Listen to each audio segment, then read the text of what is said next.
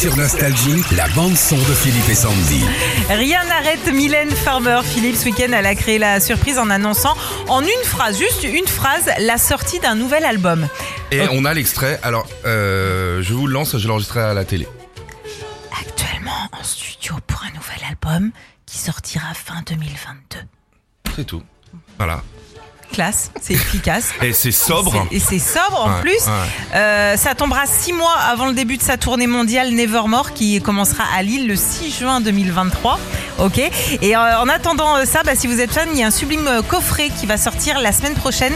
C'est l'album Anamorphosé. Et dans la boîte, bah, il y aura le CD, le vinyle, des 45 tours de tous ces singles comme L'Instant X, XXL, Comme J'ai Mal ou Rêver.